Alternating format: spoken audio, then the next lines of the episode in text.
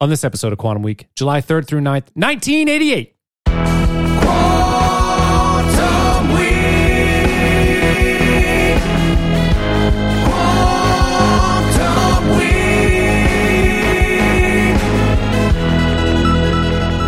Welcome to Quantum Week. I'm Matt. I'm Chris. Quantum Week is a show in which Chris and I leap into a random week of a random year. We talk about movies and music, headlines, stories. Uh, we are in July 1988 with Coming to America and New Sensation by NXS. That's right. Um, do we have anything we need to talk about off the uh, off the bat right here? Do we want to say what next week is, or we want to say it out at the end of the show? Oh, because you um, because I don't know this yet. right. Yeah, just, just tell me All right. So we're going someplace we've never bo- gone before. where. 1980, Wow, that's early. Is that the uh, by far the earliest we've ever gone. besides like the special episode? So where we Yes. did seventy eight. Okay, Right. so so we're going to 80. June of 1980. okay. So right. So here is what we're doing. We're gonna, for the Patreon show. It's going to be uh, the Blues Brothers because that was the week that they. Another Landis. yes. Wow. I know. Back to back. or, Well, kind of back to Yeah, back. yeah. Oh, in a way, whatever. Yeah. Uh, and the uh, I made an executive decision here a little bit. I think you'll agree with me, but we'll see. So the number one movie we're not going to do that week. See, here's the issue. So 1980 and 81, it's really kind of hard to get data. Yeah. So um, the number one movie that week was Empire Strikes Back. I'm holding back on that because it was number one for like the whole summer. So if we hit another week in We're gonna 1980, get there. R- well, it- like if you hit any other week in the Yeah. summer of 80, you're gonna hit, you'll hit, and it would be nice to have that in our back pocket. Sure. But a movie that was in the top 10 that isn't in every top 10 is The Shining. Okay. Yeah, we got to do that. All right. Yeah. So The Shining is going to be our show next week, which Wait, is that's going to be the Patreon show. no. Okay. Patreon show is Good. Blues No, Brothers. no, that has to be right. Yes. I see. I see. So That- Blues Brothers would be the Patreon show. yeah. Fine. Uh, it was not number one that week. It was number two that week because Empire Strikes Back swallowed up the entire summer. Of course. So if we hit any other s- week in the summer, uh, we'll hit. But I mean, t- The Shining wasn't a huge hit, so it, it was either do Blues Brothers or do The Shining. I didn't want to really pick, and then you know, with a chance that you know we hit August or July. Now I have like movies we've never heard of. Like Right. it is, it is slim pickings, and also the other element of it too is we ran. I call we call this the cocoon issue. Which is there are a lot of movies sometimes you'll hit that um, not a lot. It, it happens more if you hit 1980 or earlier. You know that that time it's not available Yeah. because those It seems movies so strange. Well, like we should it's have access not to if you think everything. about it because if those movies came out before VHS was a thing, a lot of not Cocoon, but a lot of these other movies were. Sure. and they never signed the kind of like the, it wasn't there wasn't a, a, a, a- Yeah, there wasn't a legal precedent for it. right. Yeah, I see. So now it's like how do we like so there was probably never a DVD printed in the '90s or early 2000s. So then it's like it's even harder then to make the next leap to streaming. So like there's all these, and that's what happened with Cocoon. They did have a DVD, but there was never there was some sort of language that wasn't in the contract regarding anything at all. Obviously, streaming didn't exist, but like there was not even a, a close uh, Yeah. like yeah, yeah. facsimile of, I of see. it or whatever Yeah. or, or approximate to it. So it, because of that cocoon's in like this weird purgatory. So, but the good news is Blues Brothers is available, and The Shining obviously is available. Of course, so, um, so yeah, so next week it's The Shining, which I'm uh, That'll be it's fun. Our first Kubrick. We're only going to run into three of them, Right, eyes wide shut. What's the Uh, Full Metal Jacket. Full Metal Jacket. Right. so uh, only three Kubrick movies happen in our lifetime. So, um, That's so crazy. and uh, so yeah, so The Shining will be uh, um, so that's gonna be First a one. huge, huge episode next week. Yeah, I think so. Uh, our Patreon show next uh, on tomorrow. If you hear, you know, hearing this on Saturday is another big one. Who's playing Roger Rabbit? yep. And then we have a song from Cheap Trick. So um, lots of good stuff on the Patreon. Lots of good free shows coming up. So I'm pretty excited. We got Good. we got coming to America today. Want to get into it? Yeah, let's do that. All right. Uh, what do you think about coming to America? I like this movie. Me It, too. it's it is a I liked it more than I remembered. Me too. I'm gonna give it a solid B, and it's closer to a B plus than a B minus. That, Uh, okay, then we're right on. We're exactly. I was debating B or B plus. Me too. Um, I was wondering because the critics really beat this up, Yeah. and I think I wonder if it's just because they knew Eddie Murphy a lot more. I mean, he, Eddie Murphy was was there for us, but he sort of peaked when we were very young. And it's so fun to go back and see him again when he is young and awes- like so charismatic, super funny. He jumps off the screen. He is he's like such a force of nature then uh, that it's like it's shock it's it's like shocking. It it the script can't can be not perfect, the direction can be mediocre, but because he's in there and he's at his peak, it's really good. critics just didn't get it, um, which can happen, especially with comedies. Yeah. Um, it was made for a younger audience at the time. Now, obviously, that younger audience is older, so it's almost like it's for an older audience now, and you know, as time has gone on. But at the Sure. time, it was for a younger audience. Um, Well, it's rated R I don't mean though. children, right? I'm, You, you Excuse just me, mean I like mean, like, young- younger adult. I see.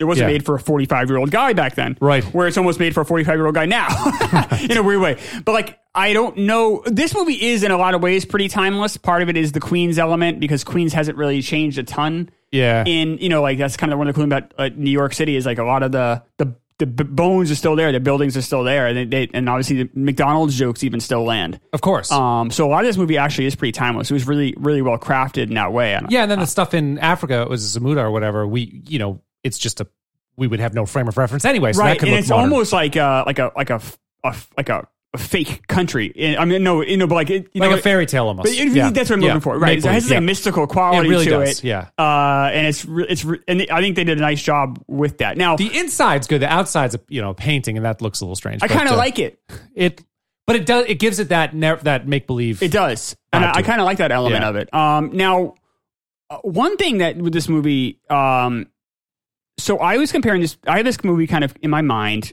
watching it. I was comparing it to two movies. One is Midnight Run. Have you seen Midnight Run? so long ago. So it's kind So, of so long It's kind of in my brain because Charles Grodin just died. Yeah, Um, so uh, Charles Grodin, Robert De Niro. It's a it made in, I think it was eighty six, so a couple years before this, and it's a buddy cop movie. That's- one a cop, one a fugitive, or one like a bounty I'm hunter. sorry, or not a whatever? buddy cop. Yes, one's one's like an accountant. Accountant. One's a, a bounty hunter. Yeah. Um. Sorry, I could, but I'm using that as a kind of Yeah, a yeah, frame the- reference. right. It's, a, it's a road trip buddy movie. We know the two. I remember them on a train or something at one point. Yeah, but that's, they're on all sorts of stuff. Yeah. But uh, yes. Uh, but it, it's it's um. I don't love it. So I, if you, you know, I saw it when I was a kid a long time ago. I was probably too young for it, and then I watched it a couple years ago, and it was just so slow. It was very Hmm. plodding. And I think if anyone like finds that movie now, I was talking with someone they just watched it for the first time this week, and they had never seen it, and they couldn't even get through it. It's just, it's just very slow. slow. And it like you know comedies, especially back then, um, you know movies were different. Like you know you think about like Pulp Fiction and Goodfellas, how they changed cinema. They changed like it wasn't just like dramas. They changed like cinema. Period. Like just how fast the edits frenetic, became, right. and like movies just move so much faster now. So to watch these older movies, even like ET. To watch them, and like, why are they lingering on some of these things for so long? We're just not used to it as a 2021 audience goer. Not at all. No, and that that does happen here. It Uh, does, a couple maybe not as instances. right. Maybe not as much as uh, not as Midnight much Run. as Midnight Run. When you say the New York stuff actually moves pretty quick. Yeah. But some, like, I know when you're introduced to his uh, potential bride, Yes. there's this dance sequence, and it goes on for like three or four times as long as it should. It's And- pretty and long, and I actually like it because it's really good, but it's very long. It's long, it's kind of needless. And, oh yeah, there's no reason for it besides just doing something big. and I also just think that, but, uh, but like, back then it wasn't odd to have a sequence last that long. It just wasn't. Yeah. And like, but to watch it now, it's, it's just, all right, let's go, like, move on, you know? comedies would often have musical numbers, uh, you know, maybe even parody um, musical Yeah. numbers at the time too. So I, uh, you know, But I, I, don't, I don't think that so much. Like, I mean, I mean, a movie could have a comedy could have a, a song and number. I mean, the end of forty year old virgin has stuff. You know, like th- there's stuff now that you, you Yeah, see it. I the suppose. point is the pacing and the editing. It just it was just like you, you linger on one shot for a much longer time than we're used to well, now. we even saw it in Batman. You they would linger on the Joker like a couple. yeah, that's beats too different though. long, Mm-hmm. We so- talked about that. That had to do with mood. So that that's different. This like that had to do with like ca- like also like being with the Joker. They Yeah. wanted to show you his insanity would linger beyond a, cer- a normal amount. This is actually I think Batman actually, in my opinion, is somewhat timeless, and I think some of it has to do with superhero stuff too. With this that dance sequence, it would linger on one shot Mm. for a very for a much longer time than we're used to as a as an audience goer. So you could also compare this movie to um, Zoolander, right? Which, Yeah. which we did on the show. Neither of us liked it. right. And the reason this movie is so much better than Zoolander is, and it's better than Midnight Run. So the reason it's better than Midnight Run is it's much quicker paced. So we do we bring up that dance number, but there's less of that. That's not the norm, Right. Especially the stuff in Queens moves quite briskly. It does the reason this is better than Zoolander is because you don't care about Derek Zoolander. not at all. Like, and he's, I mean, he, I know uh, Akeem in uh, Coming to America is not stupid, but he's very naive, you know? Yes. And he's kind of learning stuff. But he, Eddie Murphy's so charismatic, and he also, you do care about him. You, he's super sincere. He's like he- very He sincere. can be You- really funny and stuff, but but when he when he smiles, you believe him. he's, you really believe he's that happy all Yes, the time. you like, do. Murphy sells it, the script sells it, it's really well done. Yeah. And also, like the stakes in this in Coming to America are very real. Like, oh, he like part of this movie they just go to a St. John's basketball game. Yeah. You know, another part of it is like him mopping the floor at McDonald's. Like Right. the state, but like because you know, with Zoolander, it's like saving the world or all this like yeah, it's way dictators. too big. This one's meeting the dad for the first time. This It's- one's and it's super, working. it's right. super relatable. Absolutely is. And Good it's point. all done with now. Yes, Z- Z- was it Zumanda, the country or whatever? uh, Zamuda or Zamunda, something. Bob Zamunda from Yeah, uh, exactly. Andy Kaufman's Zamunda. band? Zamunda. Yeah. Like obviously it's kind of a ridiculous, but it's almost played as such. But then when he goes to Queens, then it's like that fun. Like we get a 180. Right, You know? it's real. And um, because of that 180, you also get a real degree of of real. I get a, a degree of realism. They're trying to show the difference between the two places. Yes. And it's super grounded. Well, and look at how drab it is compared to the the kingdom. I mean, they're Right. they're making a huge um, dichotomy between the two places. the and make-believe like the with real. Zoolander, it's all about this like these bad guys, and you have good guys, and you're saving the world. There's really not a bad guy in um, Coming to America. You have Eric Lasalle's character, but he's just kind of. I mean, he's a dick, but he's, but he's not, a bad. He's not guy. that bad. He's not no. like, evil, and No. he also never gets his like like come up. Like you know what I mean? Like no, he doesn't. He gets wet. he gets right, which is totally fine. Right. Like that's what like he's not a bad person. You don't you know he's No, not, no. he's kind of an asshole, Yeah. but like that's You don't fine. wish anything. Yeah, he's not. He's not robbing anybody. He's not hurting anybody. People He's might not- have motivations you don't agree with, like James Earl Jones is all about tradition. Yes. But like you understand why they do a really good job in this movie of explaining why he feels that way. It's not because he's a bad person. He just believes in this certain way. Sure. It's worked for him. Right. He wants his son to be happy.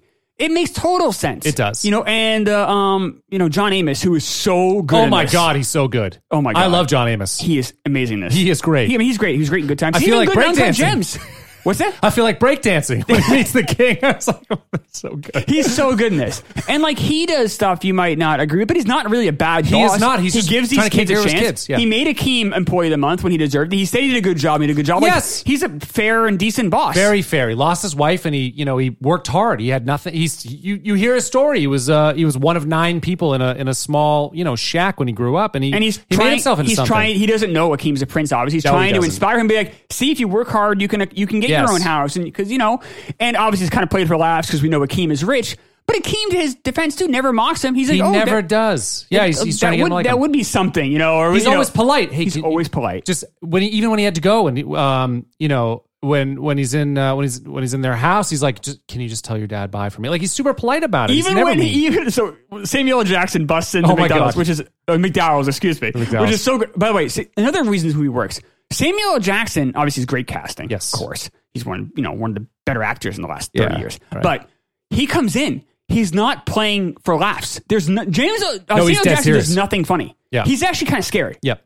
And it's very Jules from Pulp Fiction. It really he is. He busts in and it's like, oh shit, like things are real. And that's a confidence in the script. If the director felt this movie wasn't funny, he would have the Samuel L. Jackson character do something waggy. Oh, but because yeah. they like, oh no, this is working. We believe in this. Uh, it doesn't play. In fact, there's only one real joke in that scene, and it's very funny. He uh, Eddie Murphy says, "Excuse me," very polite to uh, the to Samuel Jackson. Yeah. uh, no, no, he says it to the um that a girl that he wants to. Oh, um, I'm oh, sorry, yeah, yeah. for- Liking her name, the main, the, the lead girl, Yeah. the, uh, the daughter of McDowell's that he Right. ends up marrying. Um, he says, "Excuse me" to her as he un uh, untwists the po- the mop handle. Lisa. Lisa. He's like, excuse me. Yes. As he gets up and beats the shit out of his, his, his bag. But like, but it's really, but we, but we buy that he's being polite. Like, it didn't seem like a reach. No. like no. He Akeem's always nice. Of course, he's going to say excuse me when he gets up off, you know, from the table. Lisa even said it, you're above pettiness, and that's exactly how he played it. It is. Yeah. it like so everything I feel is like the characters are all set up believably. Yeah. And they all have their own motivations, but like there doesn't need to be this giant bad guy in a comedy. No. People can just do what they think is right and then sometimes, you know, maybe it'll work out in the end. Obviously, you know at the end he's gonna marry Lisa. You know, you know. So some of these beats you kind of see obviously a mile away. But that doesn't matter. It- It's still it the kinda journey's doesn't. fun. It's it's the jour- it's the journey, and like him in Queens is so great. It's really so is. funny. Yeah. Um, now obviously he picks up some bad habits in this movie because he starts playing a number of different characters. He which does. work here They do work is here. but in- annoying and Nutty Professor exactly. and all those whatever Yeah. those no, kind they're- of movies. it's good here. The barbershop scenes are maybe there's one too many. I think there might be two or three in there. I kinda think there's like 'em. three in there. They're maybe funny. two would have been better, but uh, but they're still funny. I like him a lot. well, between him and Arsenio Hall doing the different characters, they're they're funny. They're really good. Yeah. like Arsenio's really good. in And this. Arsenio's really good in the entire movie too. In the bar scene too, where they're each play, they're playing Arsenio's playing some different characters Yeah. as well. I, He- it's yeah. quite fun. I mean, you can kind of you can understand why he got a, like a uh, late night talk show from this. Oh, he's super charismatic. Like too. I they- mean, you, you compare him to Eddie Murphy, and it's It's not the same, But he's good still enough. really good. Oh yeah, and He that's but that's why I think Arsenio Hall worked as a late night, uh, having his own uh, talk show, is because he didn't need to be the star. He could he was good enough to like make sure that he was still providing some value, but he knew to back away and let the spotlight hit the star. That makes sense. Which is ideally what you're getting from a late night talk show. You have on a big guest, you have Tom Cruise or whatever on, Bill Clinton on, or Right. famously or Arsenio. That's right, yeah. You want to have the spotlight be a good host will have the spotlight be on the guest. Yeah. And Arsenio does it naturally here. He's I think he's really good. he's here. really good. um and he lets Eddie Murphy shine. Yeah, I mean, so that's the thing is this cast really made it work. the cast the casting in this movie is fantastic. Now there was some controversy with the casting. They um this came out about a, few months ago. I think when the sequel came yeah, out, coming they to America, was it Yes. number two or something. um this this got leaked out that um so I guess the studio forced Eddie Murphy to hire a white actor in this movie somewhere. So like, all right, I guess we can have this. So Louis Anderson is the white actor. They forced him. they forced that seems weird. Just because they didn't think American audiences would buy it because it was an all black cast. yeah, I didn't think people would come out. Yeah, And this and Louis Louis Anderson Yeah. is gonna make it work. not that, but they're like, all right, if we have someone who's white in this, it's not gonna. I mean, this is what the thinking was like scare, Oh my scare God. away white audience scores. Meanwhile, Eddie Murphy is coming off of Trading Places, Oh, 48 oh, oh, Hours, yeah. Beverly Hills Cop 1. Yeah. He, like, SNL. he- yeah, he's a he's a huge he- star. he's a huge draw. right. Like, he's made three don't need- monster movie, like monster hit movies. Like, Yeah. you don't, you're like, Louis Oh. Anderson, right. I hate that shit. Well, you know, yes, as we should. Uh, but like, you know, that was, that was the thought process. And so I guess they gave Eddie Murphy, uh, three actors. And I think Arsenio might have been there too. And I guess they knew Louis from doing stand up. And like, oh, we like him. Yeah, Louis a he's, he So can be they fun. had him come out. And they were really happy with the job he did. he did a good job. Uh, I think he did a great job. Yeah. Um, but they were like, yeah, we, we got kind of, our for- hand was kind of forced. That was not the intention, which is interesting. It's interesting to look at little, how Hollywood worked in 1988 It was a little different than how, how it works now. I guess so. Yeah. Um, I didn't know this was based on an Eddie Murphy story that they wrote it off of. Yeah, so that will happen. You'll have a big star come in and pitch something to a studio, and then studios, uh, well, They'll just write a write a script around it. kind of. But Eddie Murphy was so enormously like, it's, if you're younger, you- it's, it's hard for me to even quantify how what a big star Eddie Murphy Yeah, it was was. huge. Um, he's a bigger movie star then than anybody is now. Um, Yeah, that makes sense. Uh, yeah. Yeah. Um, I guess the comparison would be if you're a little younger, like Jim Carrey in the '90s.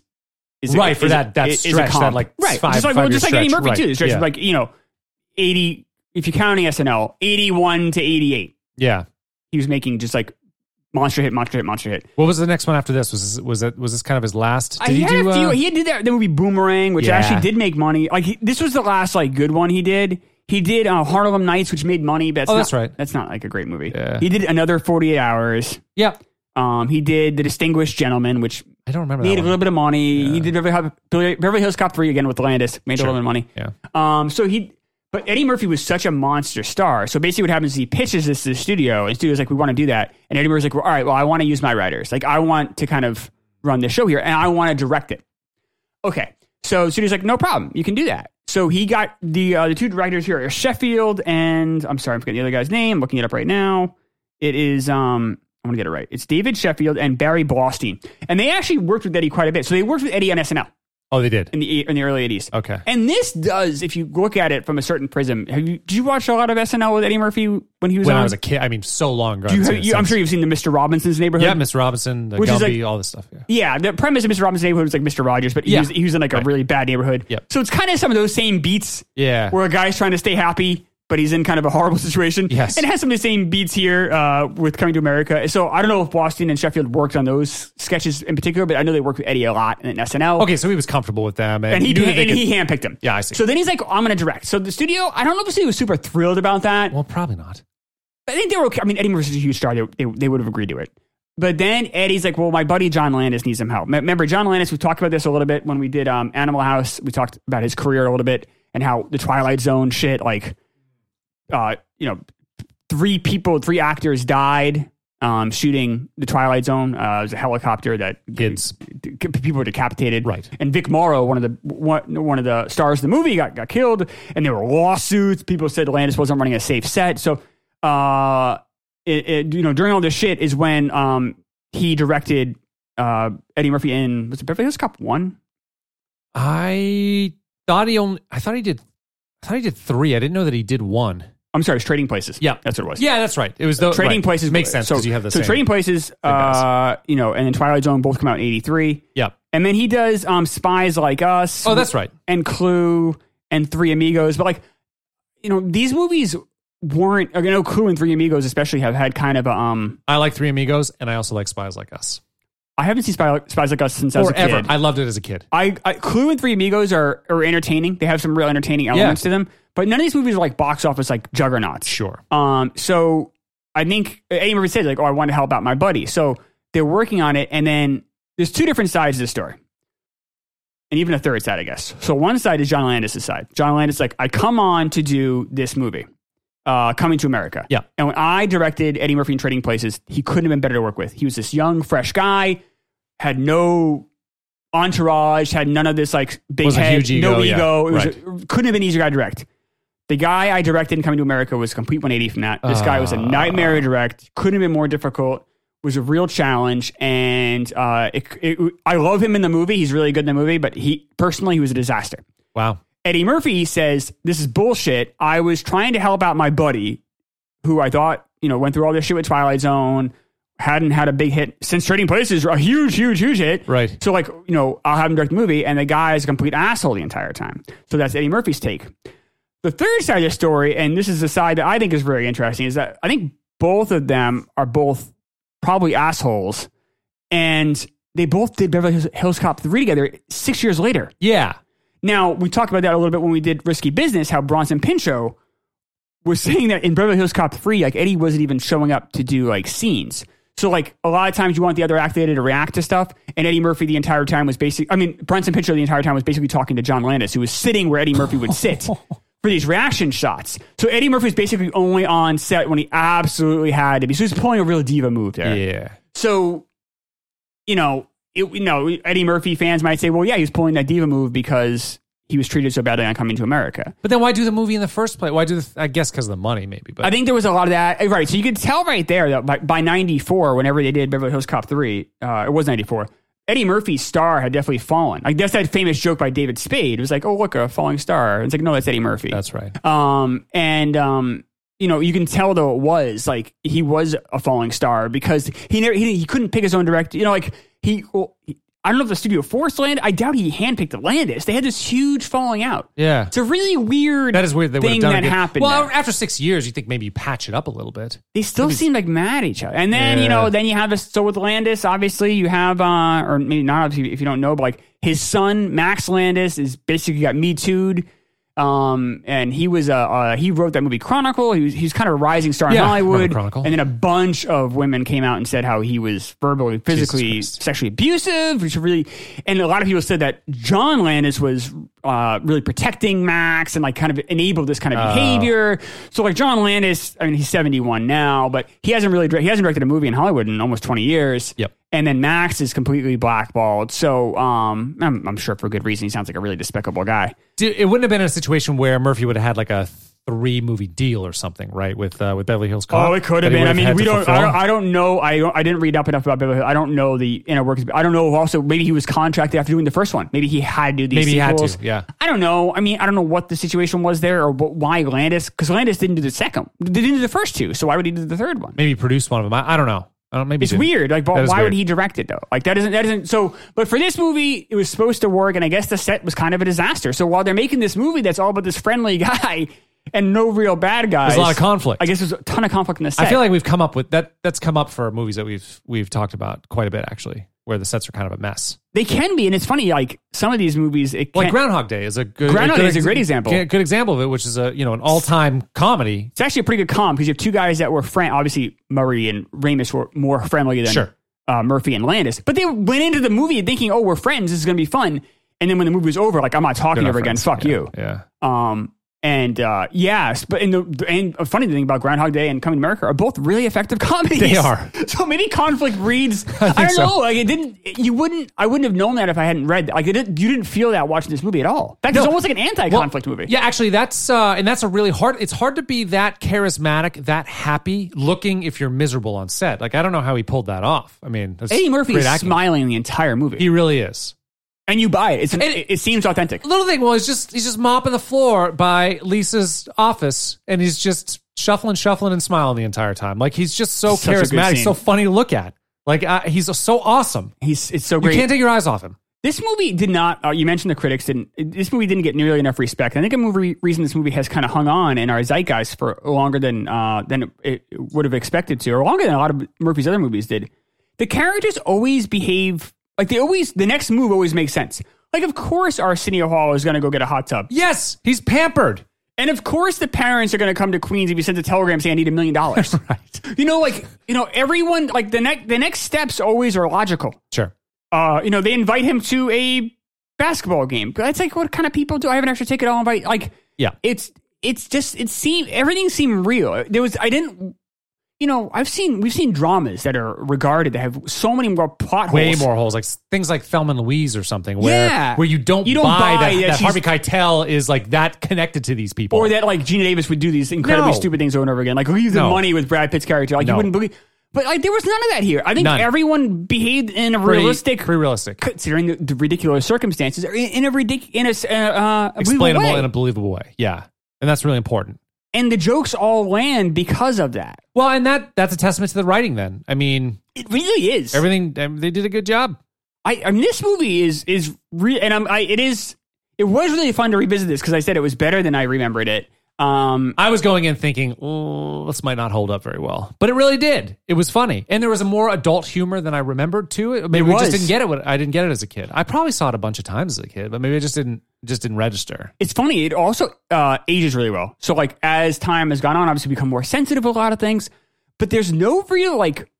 I didn't. I mean, I didn't see anything that made me uncomfortable from a race perspective or from No. like a, a everyone. No, even when Arsenio's dressed up as a woman, it, it was fine. yeah, Like he didn't react in like a negative. You, a lot of people, you, you have um, what's the Ace Ventura uh, reaction Yes. where he's plungering his face or something and puking, Right. which is Did- you know when he's does getting- not age well. no. But this does. He, he- you know, you just see kind of Eddie kind of embarrassed. Yes. uh, it's it's very it's done very well.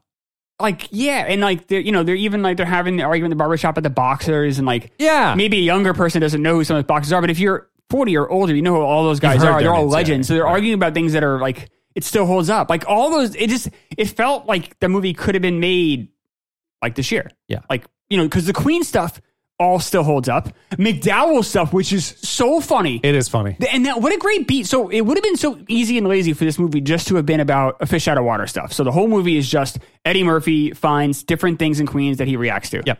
But they do a left turn with the McDowell stuff and they bring on this whole other level of of things to mock of this guy ripping off McDonald's. Yes, Which is and he's uh, paranoid about it the entire time. he's what? He's paranoid about it at the time because he thinks, oh, who's you know someone's someone's here to see you. Oh, is it someone from McDonald's? Like Well, he's, yeah, he's because paranoid the I, entire well, time. I, I think it might be paranoid with reason because he, Yes. he's, he's he is ripping off ripping off McDonald's. McDonald's. and like they're unapologetic. It's so great. It's Yeah. it's done. I, the thing I was literally in hysterics in my house watching it. I completely forgot about this line. But he's like, we don't, we don't have the Big Mac. We have the Big Mick, and he goes through all the Yes, things in the yes. Big Mac. You know, Yes. double you know Double- the double burger, two whatever, patties. yeah. or- But we don't have our bun. No so- no, no seeds. seeds. That's the one difference. There's a lot of little details in this movie too. You think about the preacher guy, and and when he's he's telling about like God's good deeds, he got he says gets Gilligan off the island. Yeah. I was like made me crack up so much. One of my favorite details is Nile Rodgers' song, of course. This is such a great song. It's good. Wait till the singing. That's so funky. It's so good. Yeah. Nile Rodgers, Yeah, I don't really know Nile Rodgers. that the well yet. Sheik, the freak, say Sheik. Oh, okay. That guy. He's a guitar player. No. One of the funky. He's probably the most. That is so good. Yeah. Like that is a legit awesome song. yeah. Yeah. Little details. And the words like the McDonald's stuff, there's a ton of little detail. Like it, that stuff is so it's so funny to me. Obviously, McDonald's. I, I work there, so I have a You have a special connection But the, to McDonald's. The thing is, it really holds up though because McDonald's is still like they picked the right. Obviously, McDonald's is a- was a behemoth then, but like some restaurants go away, and it's but it's still like very present. Like McDonald's is still very so. all yeah. the jokes still work. Queens Boulevard. They keep referencing it. I like. I love this movie. is very. It's obviously Queen centric. Like Queens Boulevard is still the major throughway through Queen. Like all that stuff is is re- Jackson Heights. It, you know, obviously it's become and now now it's become much more gentrified and it's a lot it's a lot you know you see it's a much like safer I, you can leave your luggage out people aren't going to steal it immediately now Yeah, yeah. uh, but you know but it's fun you know I, all those beats work and I, I, everything is great Uh, you know Eddie Murphy takes um Arsenio Hall's money away so obviously Arsenio Hall does a telegram to get more money but like you know all of those beats work it this movie is is so much more effective than I gave it credit for Yeah, I think so. Um, any bad stuff? The only the one thing that really bothered me was they kept going to the dog shot, the dog reaction shot. Like that happened three times.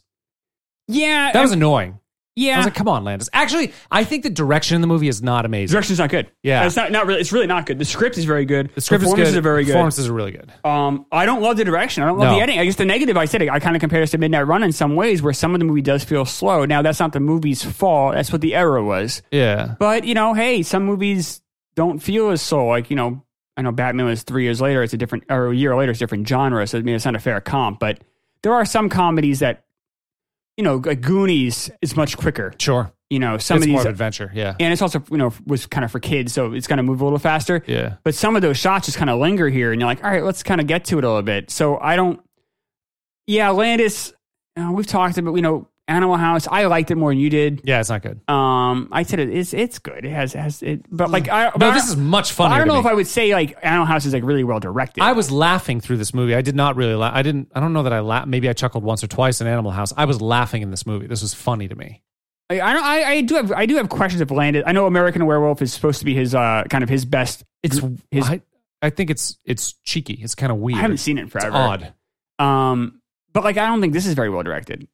No, I don't think so either. So I guess that would be my negative. and probably Blues Brothers. I think that's not going to hold up as well as if we. I ever don't did it, know. but- I mean, you look through Landis' career though, and it, it's it's it's a lot of not. It's it's, it's it's some not good. Like Twilight Zone, his obviously that movie had major issues. Maybe Huge I shouldn't problems, even count yeah, it, and right. people died. probably not. But it's it's the weakest of those stories. A, a not safe. s- I mean, you think he didn't have a s- like a he You're right. a but even terrible if you set? just judge the film on its merit, yeah. it's Which one did he do? he did the one. Vic Morrow is in uh, goes to Vietnam or has the Vietnam stuff. It's the very first story. yeah. It, it's the it's the weakest one.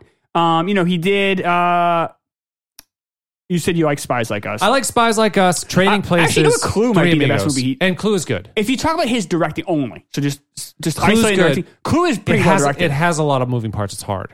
and, and yeah, And a lot of characters. and it, it's loo- but hard. it looks great. It does look great. um, he directed a movie called Oscar, which he did after coming to America, which sounds is with familiar. Sylvester Stallone. yeah. It is a, it's like a farce, like a 1930s like style like farce. It is awful. It is so bad. It is Yeah. incredibly shitty. Um, it all kind of takes place in this mansion, um, and it's like a lot of like very telegraphed like 1940s style humor. Hmm. Um, but it's it's it's really really really weak. Uh, I mean, the movies. He, I, I'll go through what he did after that. He did a movie called Innocent Blood. I don't remember know it at it. all. I'm sorry. Beverly Hills Cop Three, yep. which you know I, I haven't. I liked it, but I haven't seen it forever. Yeah, I don't know. I, I think I saw. it. I remember not liking when I saw it. Yeah. Uh, I did a movie called The Stupids, which I think had Tom Arnold in it. Oh, he did Blues yeah. Brothers 2000. There's which no way was a in money hell I would grab, ever obviously. See that? Yeah. Did a movie called Susan's Plan, which I have no idea what that is. Never heard of it. Um, so like he he So after this, didn't didn't really go didn't go anywhere. no Oscar really that movie was a huge failure. Yeah. Um, it was a huge bomb for Stallone. That was during his "Stop My Mom Will Shoot" phase. So Stallone was Right. definitely going through some shit. uh, you know, Cliffhanger kind of got him back going a little bit more, Yeah. but um, but Oscar is just is an abysmal movie, but it's also really poorly Well, poorly and, made. And how many chances do you get if you're Landis? You you had people killed on your set, and Yeah. then you know, and then you do a, a bad, bad flop like that. You're not going to really get much. and, and you left wonder or too, like else. how much of it was riding coattails. Like you know, he does two Eddie Murphy movies. Yeah, you know? exactly. He did a John, Bel- he did Animal House, John Belushi. You know, look- look at that cast. It's stacked with you know, you know, uh, Three Amigos. I mean, you have Yeah, you Martin have Martin Short, and Steve Short, Martin, yeah. Chevy Chase. Like Right. that's pretty. That's and the stacked. Lauren Michaels was involved with that movie. Like Yeah. you know, you have a pretty you know like Clue had a great supporting cast. Oh I- yeah. Um, you know, you see, you know, tra- uh, Spies Like Us had uh, Dan Aykroyd Dan and Chevy Aykroyd, Chase. Chevy so, like, Chase, Trading right. Place, Dan Aykroyd and, and Eddie Murphy. So, you know, how much of it was the people he was working with? I and honestly, the more we watch his movies and watch them critically, I'm like, John Landis. He's not a very you know good what? John director. Landis probably wasn't a very good director. wasn't No. a good wasn't a good director. no, He might have been a shitty one, and he might have been a shitty person. he might have been a shitty person and a shitty director, but he did make some good movies. Right, but I wonder though if like Not great though. does he deserve credit for well, I mean, he's got like for this? some. He Like, I don't think he deserves much credit for this. no, it's mostly Eddie Murphy and the And rest Eddie of the cast. Murphy, like, who if are you look killing at- it, Yes, and if you look at like the behind the scenes, Eddie Murphy did it. Like this was his idea. He got the writers. It's true. He casted this movie. Yeah. It's true. Like he did, uh, and he was going to direct it. Now he says he was doing a favor. It doesn't really make a lot of sense. I don't know if I buy that. well, if they're friends and, and Like, uh, why- Landis is blackballed, bring him in. But he wasn't blackballed. He had just done Spies Like Us, Okay. Three yeah. Amigos. He hadn't had a big hit in a while, but he wasn't blackballed. Okay.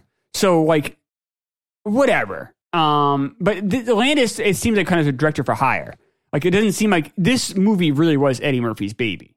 So I give Eddie Murphy the credit for this. Sure. Who do you give the credit for an Animal House? I probably give the National Lampoon guys. Yeah, the 'cause they- writers right. there were some of the, and then I the cast like John Belushi. We talked about you know Karen uh, Karen Allen. Allen. She was so good in it. You know, Sure. so there's some like you know obviously Kevin Bacon. You have a stacked cast there. I give them their credit. I don't know if I give the director a credit, like a, a lot of credit for that success. Yeah, well, it wasn't directed particularly well. I mean, no, doesn't. Yeah. I don't think so either. Some of those shots were dark in Animal Yeah. House, like, Yeah. and then with this movie, I don't, I don't know. I mean, there were, you had the benefit of great costumes in some of the scenes, and you had the benefit of, of Queens. So And I, Yeah. I, do like the African country. though. That was kind of looked kind of cool. So I guess I give Good. Landis credit for that. yeah, for and you're some of- swoop. I think you're flying in. I like that, uh, actually. With, uh, Lady Smith in the background singing. Um, that was cool. Yeah, that was good. The, the opening's good. It is. Yeah. So I guess I mean it's, I'm not I'm not trying to rip Landis down here, but you asked me negative, and I would I would put him on on, on the short list. Of yeah, he negatives. was probably the weakest link in terms of writing. Um, sc- you know, yeah, writing, acting, cast, and and, right. uh, and and directing. He's the weak link here.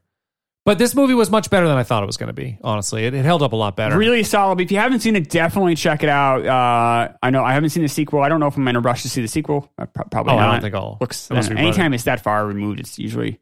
Plus, it didn't get a good- very good review. So Well, and Murphy's just he hasn't been good. He hasn't been good in forever. I mean, he did that movie Dolomite. I haven't seen that. I haven't seen it. um, I you guess know, he that hasn't was- done a lot. I, mean, guess the Alien too. people- Hmm. I mean, he he was good in Dreamgirls. It's a bad movie, but he was good in it. Yeah. But I mean, he has a lot. He hasn't done much. No. Eddie Murphy, though. So I mean, o- obviously, we'll hit more Eddie Murphy movies. We can talk more. You know, I'm sure we'll hit. You know, we- this is our first Eddie Murphy movie, right? So I mean, I we'll, think we'll have so. a lot more to Yeah. say when we hit the other ones uh, about hi- him and his career. But um, yeah, this movie though. Uh, there's enough to talk about with just this movie, I think. There's, there's- there's a lot going on. It's really well done. If you haven't seen it, check it out. It's one of the better comedies we've, we've seen on this show. Yeah. Definitely check it out. Uh, shall we move on to new sensation Yes. right now? Live and forgive. Now that the day is over, I got a new sensation. Perfect moments. But so impossible to refuse. So, uh, new sensation by NXS off Kick, uh, their biggest album ever. 20 million copies sold. I think they've sold something like 50 million worldwide um, total. So this is, you know, they, they they think I think before Hutchins died, they might have done maybe eight or nine, maybe nine records or something. So if you think about that, nine records, and this takes up almost half of of their album sales. This this this really got them going. Um, and they were they were on the rise before that because the album before had some hits, but this one has four hits in the top ten. It's got "Need You Tonight," "Never Tear Us Apart," "Devil Inside," and "New Sensation." Now, um, I have a hard time um, deciding whether "Never Tear Us Apart" or "New Sensation" is my favorite, but I think this is my favorite. This is a really good song. I like this song a lot. You like the song? Yeah, so In Excess is the most underrated band from the 80s, potentially. Could be. And I think a big reason is because Hutchins died in, in 97. So I think a lot of younger people don't know In Excess. Right. This album, okay, so here's my take on this album. Yeah. This album and Joshua Tree both came out in 87. These albums were so good, Yeah. captured the 80s sound so well Oh yeah. that it ended the 80s sound. Because at that point, you can't, there's nowhere There's to go. nowhere else to. Yeah. So like this kick and Joshua Tree. When I say Joshua Tree, I'm talking, of course, about side A. Side B of Joshua Tree's a little rough. Side A of Joshua Tree and this album uh, mastered that 80s sound, whatever that is. You know, I don't know if it's synth or what, what do you call Well, it? we're I going mean, to talk a little bit about the 80s like, sound. like the Yeah. like like you know, obviously you two had more of like an anthem type, and this was more like pop. Like those two bands, are like no one could do it better. I don't I don't think it can be done better Than than, those these two- two, than albums. those two This albums. album kick is so good. It's really good. And In Excess is so great. Yep. And you know, there's a number of reasons why it didn't like why they're not known like U2 is known. There's, there's a few reasons why. Obviously, Hutchins dying young, he's self-destructive. Very, yeah. Um, Yep. You know, and I think there's, a- you know, there's, a- Hutchins was a disaster. Uh, So- but y- Um, yeah, go yeah, ahead. I was but- gonna say, maybe- let's go ahead. yeah, but um, I think that when you are making like a list of like, all right, let's make like the 180 song or whatever, like in excess needs to have a number because you said they were on the rise. It's more than that. Like they, they're like two or three albums before that, each had like multiple really good songs. They in did. oh, fact, even after this, I I, I don't really remember there this the, as well. Even the one in like '94, it was uh, 92. Uh, w- uh, was- welcome to wherever you are. yes, has like not enough time. And beautiful not enough Girl. time's a great song. Not enough time. It's a for great all I song. need from you is a great song. And you think about what was going on in '92, like you had a lot, like it was this grunge, Yep, yeah. and Pearl then you Jam, had yeah, hair metal, Nirvana, hair yeah. bands, kind of. So they like they somehow managed to make it their sound married to alternative, and it fucking works. That album is killer. NXS is a really great band that no one talks about. It's a shame. I agree. I totally agree. And New Stage is a great song. Yes, that's this song is fucking fantastic. Yeah. This might be my favorite NXS song. I think it's either this or never tell never tear us apart. That's a great song too. It's just Great so, song. It's just so cool. The cool thing about them is they really um, changed their sound over time. So when they get together pretty young. Um, Australians, of course. Uh, they the they're two brothers, the Ferris brothers. One's a I think rhythm guitar player, keyboard player, backup singer, and or yeah, backing singer. And then the the the other Ferris brother is the drummer. So you had the two brothers, and um, and they got together with Hutchins when they were 17 years old or something like that. So by the time they're you know 19, 20, 21 years old, they're starting to put out records. So this is their sixth record. And they, you know, they started playing in like 1979, and he's 1980. young when this comes out. He's young, yeah, he's uh because he Like was late born 20s. 1960, so he would have been 20, 27. 27. and Yeah. this is their sixth album. Yeah. That's crazy for a band. Yeah. uh, and they do a big like change. It so they'd start with like new new wave. Here's uh underneath the color. This is strange.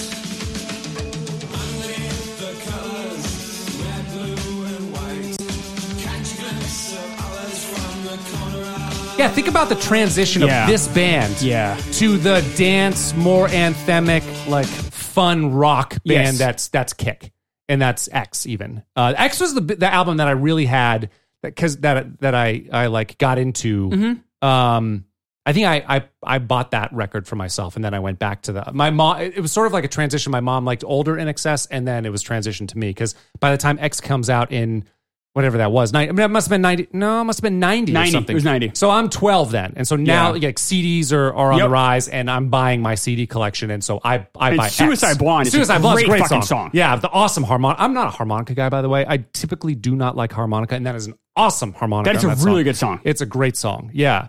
Um, that's a great song. Yeah. So that's they do this huge change. They go from this new wave type of band. I even saw the video for that song uh, underneath the colors. So strange to like see them that uh, see them like that, and they're so young. And they move to like more of a pub kind of rock band, and then they just get they they add in their funk and and uh, and sort of yeah funk and rock and kind of dance elements to this album and it just works it, it makes so much sense why it took off like they, they kind of put all their pieces into place and then Yeah. make this just amazing album um so let's talk maybe let's talk about i just want to hit hutchins first so he dies in 97 it's actually really tragic The whole thing's really fucked up. so tragic. And so he's distraught because he's not able to see, he's in Sydney, he's on tour, and he's not able to see his daughter, uh, Tiger, I think uh, her name is. The mom is Polly Yates, Mm-hmm. Right. Who was Bob Geldof's? Yes. Um, Well, I don't like Bob Geldof. Is it just, I don't know why. I just have bad vibe about him. I don't blame him here. And this is a really complicated and weird. I don't know situation. about because of this. I think it's just accumulation. Paula Yates seems like a, a mess. She's a mess. Yeah. Yeah. But so Paula Yates and Bob Geldof Mhm. are in a relationship for years. They have three kids. They Right. break up. She starts seeing Michael Hutchins, but Michael Hutchins kind of I, I don't I think he was even dating other women by this time too. but it was all fucked up with drugs. Like her, like she, Right. her and Geldof's relationship fell apart because of drugs. Yeah, he looks terrible at the end of their relationship too. Like he looked Yeah. he looked like he was a, he had a, su- a super problem. So But- Paula Yates goes into this relationship with Hutchins, a complete mess. And they're both he's, and messes. he's a He's a mess, mess. and he's, He's a, a mess. famous mess. He's been messes Yeah. for a mess for fucking years. he has a drug problem. Yes. And, and so he's all distraught because Geldof is basically suing for custody to get their kids back. Paula, Paula Yates is and his kids back. And so she can't go to Australia with the kids, uh, with the three kids that she had with Geldof and the one kid, um, Tiger, that she had with Hutchins. And so he's distraught and freaking out. He takes a bunch of drugs, calls Geldof. They have a fight, hangs up the phone, and then the next morning they find they find him hung, like he's he hung himself on Right. the doorknob. Uh, he had coke in his system, um, s- antidepressants, You know, I and mean, all, all he had a sorts of long shit, like- heroin addiction. It probably it's, would die four years well, later. that's the from- pro- yes, yeah. and then so four years later, Paul Yates dies of a heroin overdose, Right. and now Bob Geldof. So you kind of I give Bob Geldof. That's what the I credit. mean. So he takes care of Hutchins' kid Right. too. Takes Tiger, um, Tiger in too, and so that the four kids can can be raised together, which I, that is a nice thing. Probably gives her a good life. But Bob, one of Bob Geldof's kids died of a drug Yes. overdose too. Um, you- yeah. So I, I don't so know. They're all uh, fucked d- up. in defense of Hutchins, now Hutchins in the '80s was long known as kind of like a bad boy of rock a little bit. Like he would go out, and he just go, get Yeah. drunk, and just insane. So I have a theory. This kind of goes into one of my theories in life is that people who commit a lot of times violent crimes and that often it's a lot of it's traced back to head injuries. yeah. So in I think it was like ninety or ninety one, he was crossing the street. He gets into a fight. Of course, he's drunk as shit. He gets into a fight with a cab driver. The other guy's drunk, and I don't. know if- I forget if the car, if the cab driver hit him with a car and knocked him over. He smacks his skull on the ground Oh. and fractures it. And Hutchins is such a mess. He doesn't go to the doctors for like days. Jesus Christ. And then when they get him, he they fix him. They fi- they try to fix him, but he lost his sense of smell and his sense of taste, and that made him angry and depressed. And I think also there had been such a like a, a violence to his head. It changed his it's changed his wiring. Yeah. And I guess uh, so. Then he starts rehearsing with In Excess again, and one of the guys in Excess was like, "Yeah, so." After this head injury, Michael Hutchins threatened our lives, each of our lives, at different occasions. Jesus that first Christ. month, he was just like wild and irrational. And like, if you go back and look at like a lot of serial killers and stuff like that, a lot of it traces back to head injuries when they were young. Or like, I remember I was reading about one serial killer and he, uh, he had fall, like he was climbing the rope in gym class in junior high and he fell and it hit his head. He was hospitalized. And then like 20 years later, he's like, he was one of these uh, uh, murderers that he would kill girls at truck stops. oh, It's like well, maybe he was evil always, but like I don't know. Uh, These head injuries make people do, and I guess after Hutchinson's head injury, the drug in uh, it's- it was more than just being a party boy. It became like really Habit. dark. Yeah. Now also it could have been the addiction, just grabbing a better hold. He was in his thirties, you know. He got gets older, addiction can get I harder. guess. Or was it this head injury that just completely changed him and it made him fall for girls like Paul Yates that were complete wrecks? I feel like you see it with athletes a lot, where they The either CTE they stuff. either kill themselves or they kill their family members. Yeah. They just you know, or they get violent, or they're in prison, or even if they just can't manage their life well after sports, it could be you know they might not get violent, but they might just not you know the head injury could. I just feel like a lot of athletes, partic- you know, partic- football. the CTE. Is like CTE, it's like E, yeah. it's from real shit. Like I, I think a lot of violence can be traced to the- Head these injury. head injuries, and it's uh. So I'm not saying Hutchins was violent, but Hutchins was dating someone like Paul Yates, who's a complete she's train a wreck. mess. Yeah, Uh, and uh, in fact, the last thing Paul Yates did, I think uh, I read, was uh, she put some uh, heroin in his in his pocket at, Ah, at his yes, Uh, funeral. That's right. Like like oh here's some uh, you know for Something ne- to yeah for like Carry into the next. like I mean that, that the relationship was so tied to drugs. It's like one, that's the last thing she did, and it, it just shows you how dysfunctional it must have been. And I think it really, it obviously really affected. I think you know no one really talks about in excess anymore. Like I know they don't. like there, like you two is still like I know people kind of roll their eyes, especially I'm sure a lot of our listeners in their late- early 30s or 20s. We'll roll their eyes at uh, you too, just Yeah, because they got a little it's love like- songy. I think it's just like dad rock to them, which I get, and it, it is to some extent. But like you two is still a really important band to a lot of people. Absolutely. I don't think In Excess is an important band to a lot Not of at people. all. And it's a shame. They definitely get they definitely get overlooked. overlooked hardcore. And so you too, I'm sure, is probably sold 150 million oh, a records huge or amount. something like. and you two's a better band. I'm not. I'm not. I'm. no, they are. Yeah, they are. they're better. They're better. And they, you know, they had that great second act with some. Yeah, I, I Octave like. 80. I really like the, that the CD pop. I like Yeah. Zoo Europa. Yeah. I like all the things you you uh, you can't Yeah. leave behind. Like th- uh, those are all good. They're good. Really good CD. Yeah, And they're like, good writers. But In Excess is too, and they didn't necessarily have that second act, maybe because Hutchins, Right. You know, and then also because he died. But uh, but they were prolific up until this point, and they really changed their sound. And maybe if they were bigger, maybe if they were bigger when they were younger, they would have. Uh, you know, if they if they like hit right out of the gate, like kind of you two did. They were really young when their first album. I don't know. Yeah, uh, that like was a boy. Well, that first. yes. Uh, the first album. Yeah, but they were having some hits like in their Yeah, first they couple were. albums, right? Where Yeah. In Excess they were really they were wasn't. always a bigger band than In Excess. They like were. when Joshua Tree came out, I know I'm comparing them, but like Joshua Tree's a much bigger album than Kick was. I'm not trying to to do that, but I'm just saying that those two albums to me like captured the sound. I, mean, I agree. Yeah, but I mean, yeah, In Excess isn't as great or as prolific as you two. no, but you but they're overlooked now. yeah, like you'd think but they're that not that far removed. They're either. not. No, and they have a lot of hits and a lot of great songs. And this I is a think great In album. Excess could have been like we mentioned, like uh you know, from the Welcome to Wherever You Are, like 92, like, so it has Not Enough Time, Beautiful Girl is a really good song. Yeah. Those songs, I would say if I could, like, it's very comparable to like what U2 was putting out at that time. It wasn't alternative. It wasn't like 80s rock. It was like a new, a new thing. And like U2 kind of had it down, like, cause they did, um, like Zuropa. They did and Zooropa, some- yeah. And that, was, that, And that came out in pop stuff, 91, yeah. right? That's a really Uh, good album. 91, 93? Octoon Baby Octoon was, Baby was- 92 ish. Okay. Was that whenever when uh, REM's big uh, Automatic for the People came out the Yeah. same year? Th- those were that was a good year for music for me. I love those two albums. and this works with those. It really does. like that next year. wh- You Yeah. know, like that's not that dissimilar. No. Um. So like, let's say Hutchins doesn't go, you know, go crazy and and, and have these drug problems and all this other stuff. Like, who's to say they wouldn't have kept making mu- music like you two did in the nineties? More timeless stuff as they went on. Yeah. Because they were able to adapt before. We have every Right. reason to believe that they And- could have. and they're adapting now. Like, Yeah. you know, s- uh, Suicide Blonde and Right. uh, you know, those are not eighty songs. No, those are 90 songs. Yes, they are. they sound way different. And actually, I think I think their sound is more timeless anyway. Like if you listen to this song, it doesn't necess- it doesn't give you the 80s vibe. Even It does though to me, they're- well, but not in a negative way. No, but they're like I even listened to. So I picked apart how they treat the drums. So 80s to me is a very the drums sound very similar. It's, it's a gated reverb sound. I'm gonna I'm gonna show you what that is.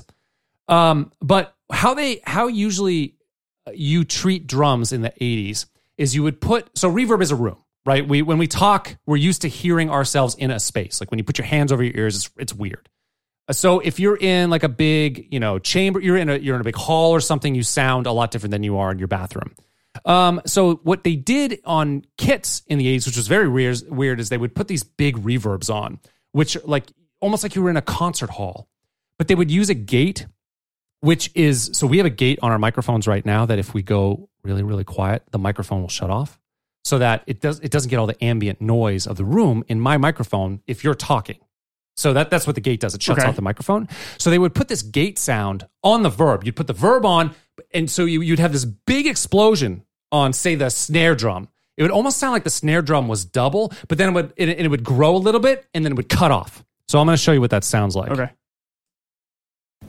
Bring it back. someone applying the gate over time.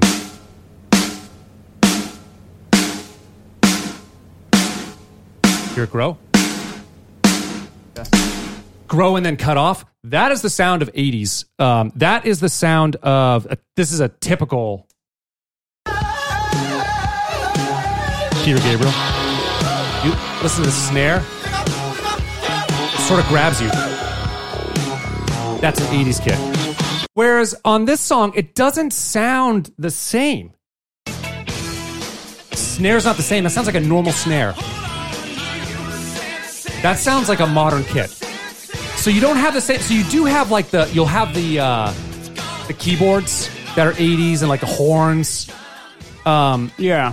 but but you don't. But the but sort of the base of the song, the kit, and even you know the the rest of the elements of it. The guitar sounds like it could be a a modern guitar. The bass does, and certainly the drums do as well. So I think it lasts longer. I think that they can they can move past that time period. I mean, still enjoy this song like today. Like, Yeah, you know what yeah. I mean? Like, I still enjoy this album today. I still, I still enjoy In Excess today. You two is the same way though. If you listen Yeah. Mm-hmm. to the way they're mixed, they're mixed like a rock band, not not like a kind of an '80s pop band, No. which which Gabriel would even do, even though he's very artistic. But Gabriel sounded like that time, and he did it very well. He just liked the sound of the you know how Yeah. they would treat the, the drums that way.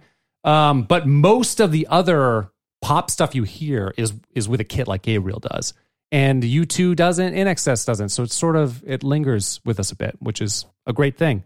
I love this song. Like it's so spark. This is a very drum featured song. It's so perky and it's fa- it's actually fast. The song is really fast. Um, it's faster than it's faster than I like. It felt it felt like they were really pushing. Like this is uh this is almost too fast. It's it's like frenetic. Yeah. Um, and uh and I, it's so sparse. Like there's just a guitar. It's it's another a very it's a great example of an easy chord progression. I say this all the time. You got one four five songs. Those are the chord progression songs. This is one um one five four it's a reverse but you don't notice because of all the other stuff going on there's all these little details particularly in the chorus where you hear um these backing vocals you'll hear band stabs you'll hear little flourishes on the keyboard just these little elements that are bouncing bouncing off each other so it's a, it's another love song loved song It's a great song. it's a great one um This is in like so we're talking about, like top songs. All right, I'm sticking once again with Aha. Um, it's still my favorite of the songs we've done. Yeah. Um, but this isn't that next tier. This is right there with you know some of those other you know my favorite songs that Yeah. we've done. It's just, this would you It's know, up there. It's a great song. uh, and in excess might be my favorite band we've talked about. I'm trying to think if we've talked about a band that I like more than these guys. We did talk about Radiohead. No, all right. You might like them better. I think I might like in excess better. Oh shit. I'd rather listen to like I'd rather listen to 15 in excess songs than 15 Radiohead songs. oh, not me. But uh, but I do really like this Yeah. album, and I do like them, and their hits are really good. Yeah, Yeah, really good. Very good pop writers. Um, so that's about it. I mean, great song. if I- you're I- younger and don't know them, go check them out for re- like check Kick Out. This check this check album. kick out. out or you go like and find you could even go through like their greatest hits whatever Sure. like they, they're, they're really solid and like and if you're interested in like some some of the stuff matt and i talk about with how eras change go check out x which came out in 90 or, Yeah. or their next album and listen to the you can hear them change their sound you can hear how they could have been they could have had a much longer career they could Yeah. have been you know uh, michael hutchins did a song on the batman uh, forever soundtrack he did the passenger Oh, interesting. um, which is a, which is a remake. Uh, but uh, it's really good. It's like a really good eerie song. He does a great job with it. I tried to find it. It wasn't on Apple. You know, this, some of these soundtrack songs are hard to find, but he's just so talented. that's the thing is he's all- he's very charismatic uh, on stage, and he's got a great voice. He has a great voice. It's crazy that he didn't become a bigger star. He's a good-looking guy. He, yes. he's he's really fun to like watch him on videos. He's has a great voice. Yeah. uh, NXS is doing really fun stuff. I just, I, it's, I don't know. It, it, it's a shame that I guess as time goes on, some things just get lost. Um, and it's a shame that this is getting That lost. they, yeah. Yeah. They won't have the same, and they they even had the benefit of MTV. I mean, I know. The, I, so this is just kind of a sim- simple, um, a simple video of just them playing a show on a rooftop, but it's cool looking and they do a good job. So you'd think with the benefit of that, they would have lasted. I don't, I don't know what happened. I guess they just didn't make the trend. They did make the transition into the '90s. They were doing stuff and they were getting radio play. Even that last song that we talked about in '92 or whatever, it charted. It was, uh, it was like, yeah. Yeah. it was like 28 or something Yeah. on the Hot 100. It probably hit higher, I'm sure, on the alternative rock chart. So they were getting. Ra- I remember that got radio play. I think it was just that, that he was a mess. Yeah. They- And I know their last album that came out in '93, I was really rushed. I didn't get any real airplay, but it just seemed like it was a mess. They- the studio, didn't really, it, it was just, it, and, and then he's dead in four years. So maybe like you know if he Cobain's it and like dies right after this album or something, maybe he's more of a if he dies after kick, then yeah, he's then yeah, it's right. Then folk it's hero ish, right? And oh my, this guy was still up and coming because I mean even at 37 when he died, he was still he had a lot left. Like you have a lot Yeah. left as a musician, but I think it would have been different if you were more of a kid 10 years earlier. I agree. Well, if he dies after, I mean, Kick was one of the biggest albums Yeah. of that year. I mean, it's just Yeah. a monster hit. So, right, if he dies right away, then yeah. Yeah. But where he dies ten years after that, nine years after that, and he's less in the eh, it's kind spotlight. of a, and it's he's- kind of a ha- has yeah. been in a way, but yet I think we just lost a lot of years because of the because either the head injury, the the alcohol abuse, the drug abuse, right. it- and it- it's but is it but it but it is really, they did leave. There, like I said, there are. 15, 20 really good in excess Really, songs out really there. good. Like, I can't recommend enough. So Yeah. definitely check them out. I Hopefully, think- hopefully we'll hit them again. We will. That's why I didn't want to Yeah. get too far into depth in the other stuff because I could have played other songs from this album, definitely. But I figured we might we might hit them. So, um, yeah. What uh, what were you doing? Yeah, so uh, I'm actually going to go see my nephew play Little League baseball for the first time uh, tomorrow, um, Oh, yeah. or on Sunday, rather. Sunday, Um, so I'm. Uh, it would already happened by the time you hear. We're taping these, by the way, well into the. I, I have no idea where we are anymore. Yeah. What we're doing? we're, Actually, I think I fucked up too. uh, oh, Is it your news story day? you have headlines. Fuck! Oh, Matt. I know. I'm so sorry. It is very upsetting. guess well, I guess I'll do headlines for the Patreon show. I can want do headline- it. Well, I'll do it for the Patreon show. All right, let's do headlines. I know. I know. I forgot. Sometimes, sometimes you have to help a brother out. You could have just asked me. I would have done them. I just forgot. I totally forgot about it. You know, I've been balls to the wall lately. I know you just said, said Chris, do headlines. You know what we should do? We should put it in Slack. We should just put it in Slack. Matt headlines this week. Ah. why? It's so, so. Why do I have to remember? It, that That was. was that hard. It's every other. Just, just I. just I no- can't remember. We've yes, but we've now we've recorded. Th- this is our fourth in the last week, something like that. so I can't. I just I don't remember. I'm really sorry about that. Sorry I let you down. Well, I'll do I'll do the 1980 ones. You got to do the 88 ones. Just just remember, it's every other. It's not hard. You- We did it every other for for over a year. Well, yes, but now it's different because it's not on the because of the Patreon, and now we're not doing three shows. We're doing two shows, so we would each do it during the True, week. I guess. So I Yes, just it's right. a little weird for me. And then, I because I don't know what week we're in anymore. I don't know where we are, what Uh-huh. we're doing. Anyway, so So I'll do it for the Patreon show. All right. By the time you hear this, my, my I would have already seen my nephew play play Little League. But it got me thinking about Little League. It got me thinking about like, oh well, in 1988, like Little League. This is summer. It's like Little League was a big part of my life. Yeah. And like how I got into baseball is, I think probably I, maybe a little unusual. My, my parents are not big sports fans, so uh, like we never had football or baseball on at my house growing up. Um, and I remember just randomly bought a pack of cards because it was on the counter of this deli I used to go to in Deer Park. And I'm Yeah. like, oh, I'll buy. I had 35 cents. I'll buy a pack of these tops cards. And I remember just being more interested in like how tall and how much people weighed and like and how, what years they played Yeah. and the teams than I was with the. I didn't know what the stats meant. I knew like HR. I I had to figure it out. It's probably home run. Like I had to like Yeah, do yeah. the figure out what it was because there was really no one to teach me. My dad just wasn't a big sports guy, so um, I uh, I wanted to play little league. You know, I say learn more. About, I'm like I want to try this. So uh, I, I was I had never gone to a batting range. I I had never done anything. My dad's like, all right, we'll go get you a mitt. So we go to the sporting goods store. He says you can have whatever mitt you want. I said all right. So I saw an Eddie Murray mitt. Uh, Eddie Murray was the first baseman for the Orioles, the Hall of Famer. Um, but uh, I I liked his baseball card because he always was very consistent. So I'm like, oh wow, The numbers were similar all the time? kind of yeah. He, oh, Eddie Murray for Symmetry. years he always had t- over 20 homers and al- always had over 75 RBIs. Yeah. I think he did it every year from 77 to like 89, except for the strike year of 81. Yeah. Like he always did at least that. So I'm like, oh, this guy's really consistent. I like that. And um, it wasn't. He was a first baseman, but it wasn't a first baseman's glove. It was an outfielder's glove. Sure. Um, so I picked that one out, and I had it for years. I had that Eddie Murray. That's like the glove I had the most in my life was that Eddie Murray glove. Um, and uh, I loved that glove. And uh, I, uh, I, I had the glove. I didn't. I didn't. I, I was ter- like I was terrible. I was never a great baseball player, but I didn't know anything. I didn't. I didn't even know how to swing a bat. I didn't know anything. Were you watching it at that time? Yeah, I started watching it more like in 87. Okay. Like, so, like, I got my first pack of cards in 86. 87 was really my first year doing Little League, and 88 was my second year. Uh, So you just didn't have the technique. I mean, you knew the game, but you didn't. I just watched it. I remember Yeah. the first young player I remember, like, watching was Al Leiter. He's the first guy I remember going, oh, this is his first game, and I saw his first game, and thinking, oh, wow, I want to follow this guy's career. Like, this is really, and he ended up having a nice long career, so that was Yeah. kind of a fun one to, to pick. But yeah, my dad took me to a, a Yankees game, went to a Yankees game in 86, and I think another one in 87. I think we got free tickets from, my dad worked for a Broadway show, Yeah. and the Broadway, uh, the guy who ran the Broadway show, they were also uh, partially on the Yankees. So you would get free tickets here and there. So we went to a couple of Yankee. I never went to a Mets game. I went to a couple of Yankees games. Um, and I saw guys like Dave Winfield and Don Mattingly. So I'm like, oh, this is kind of exciting. These guys are really good. So I learned the game slowly, but it was all on my own. Like, um, it was just, you know, my dad was, they, my parents were supportive, like, oh, like whatever you want, but they weren't like, they weren't no, going I- to watch it with you. or Right. I whatever. mean, Yeah. they would if it was on, but they weren't like they wouldn't put it on themselves. Yeah, I see, I Um, see. So I but so the first little league team I played for was um it was sponsored by Boyd Funeral Home.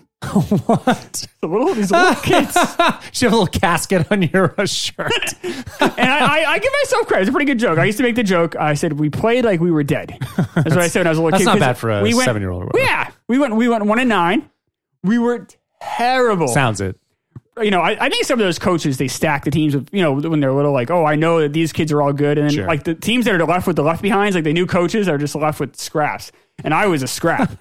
uh, no scraps in my scrapbook. There was no. I was a, that was a Sopranos line for any hardcore Sopranos fans. But uh, yeah, I was I was awful.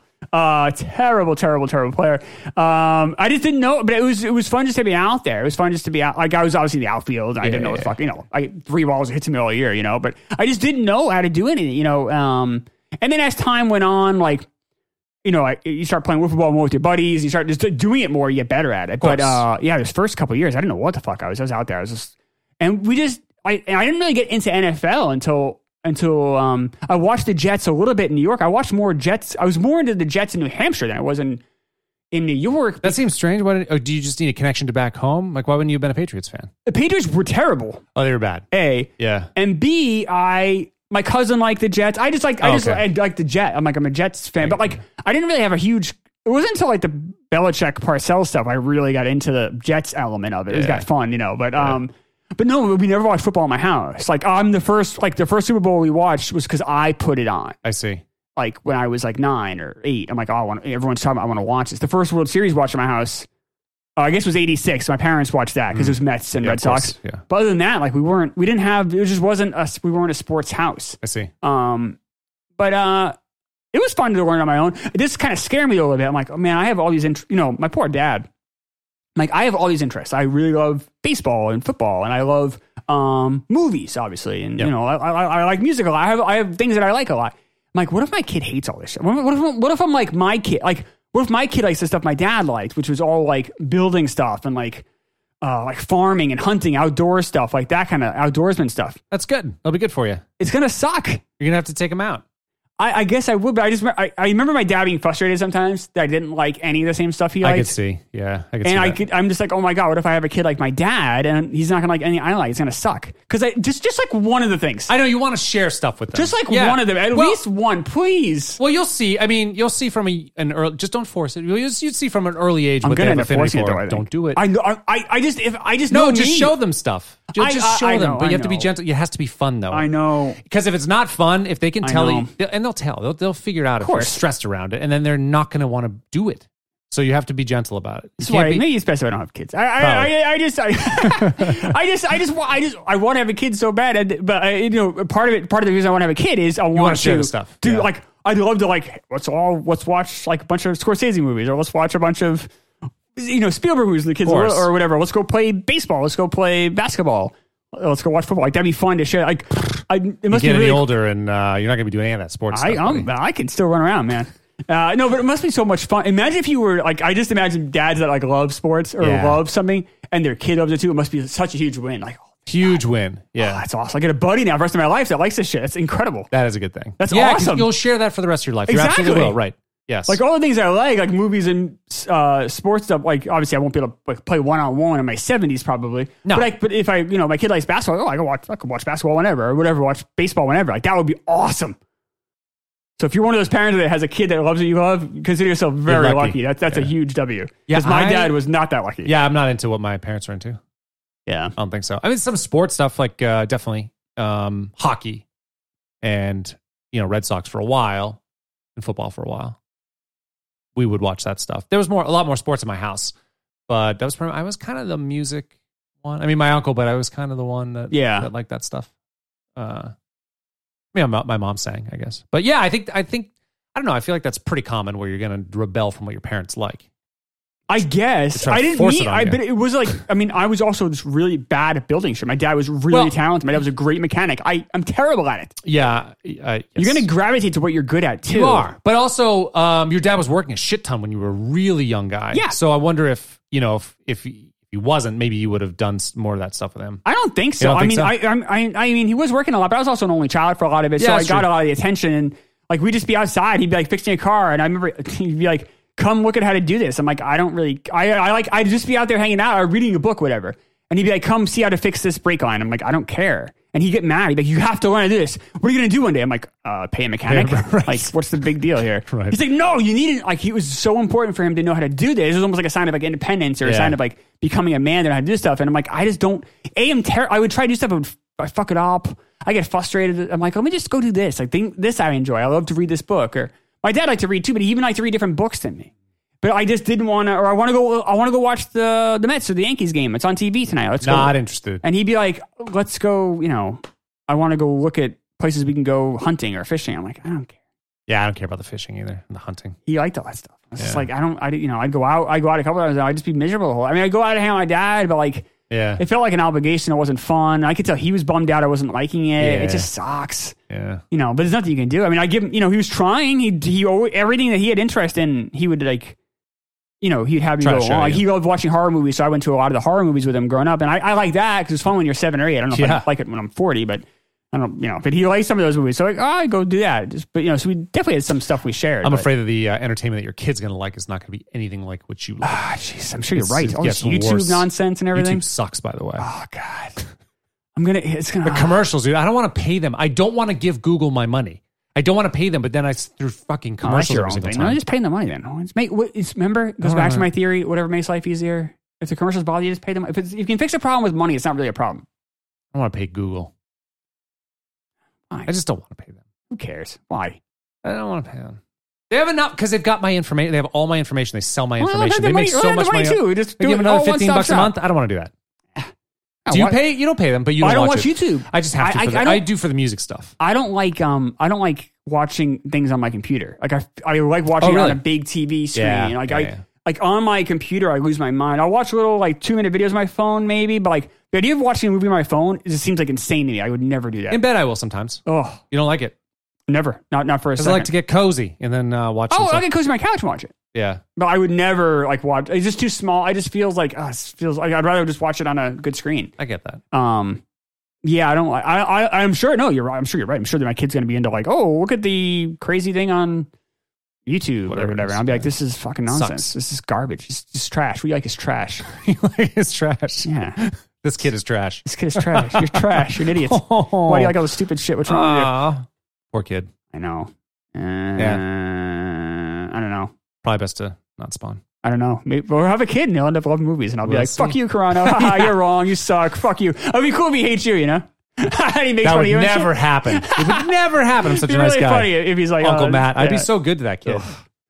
Be so. He'll I'm call such a you nice Mr. guy. Carano No. or Mr. Fuckface. No, it'd be- One of the two. But if your kid calls me up, I will take him I'll out laugh hunting. so hard. Like, this kid's awesome. That's awesome.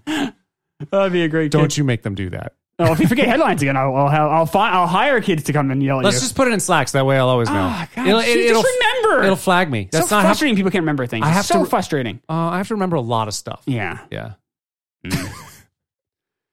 I mean, or you could just help a brother out, and that way it's just in Slack, and then we know. I'm sorry. I Help know a this is my brother out. fault. My kids. I, I, I know my it's my fault, but like you know, help, help, help, help me. One of us has a job. One of us has a job. Is that it? One of us has a memory. Yeah, I You, remember, you think the two would be the same, but it's not. I remember some things. Anything else?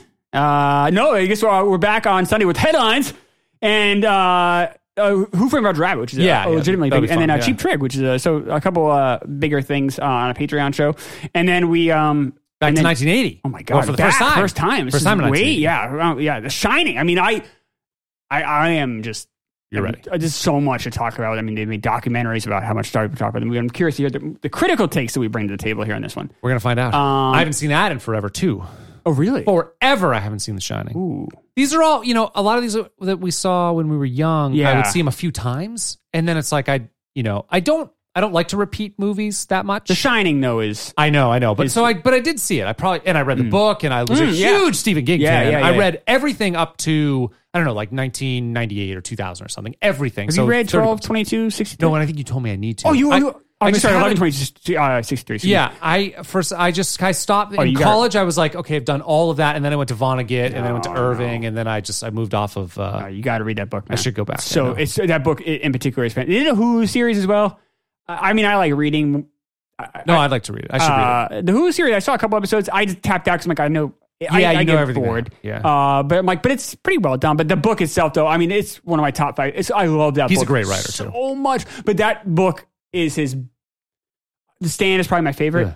But- it for me, but then the stand is second. Okay. I mean, I've lo- a lot of his books. I love. I think they're they're. you got to read that fantastic. one. Oh, I, I can't. I, I and if you haven't read that, uh, we're talking about eleven twenty two sixty three. It's a time travel book about uh, the Kennedy assassination, but it is so well done. I just I love the world he creates. It's so good. I've good. reread it. It's, it's like a thousand pages. I've reread it a couple times. It's so good. I gotta get it. Um, that's a great one. So yeah, 1980 we're doing The Shining, uh, and then we have um, and then we're doing The Blues Brother. Like we have a lot of big movies coming up. So yeah, it's been a, it's been a stretch. yeah. See you then.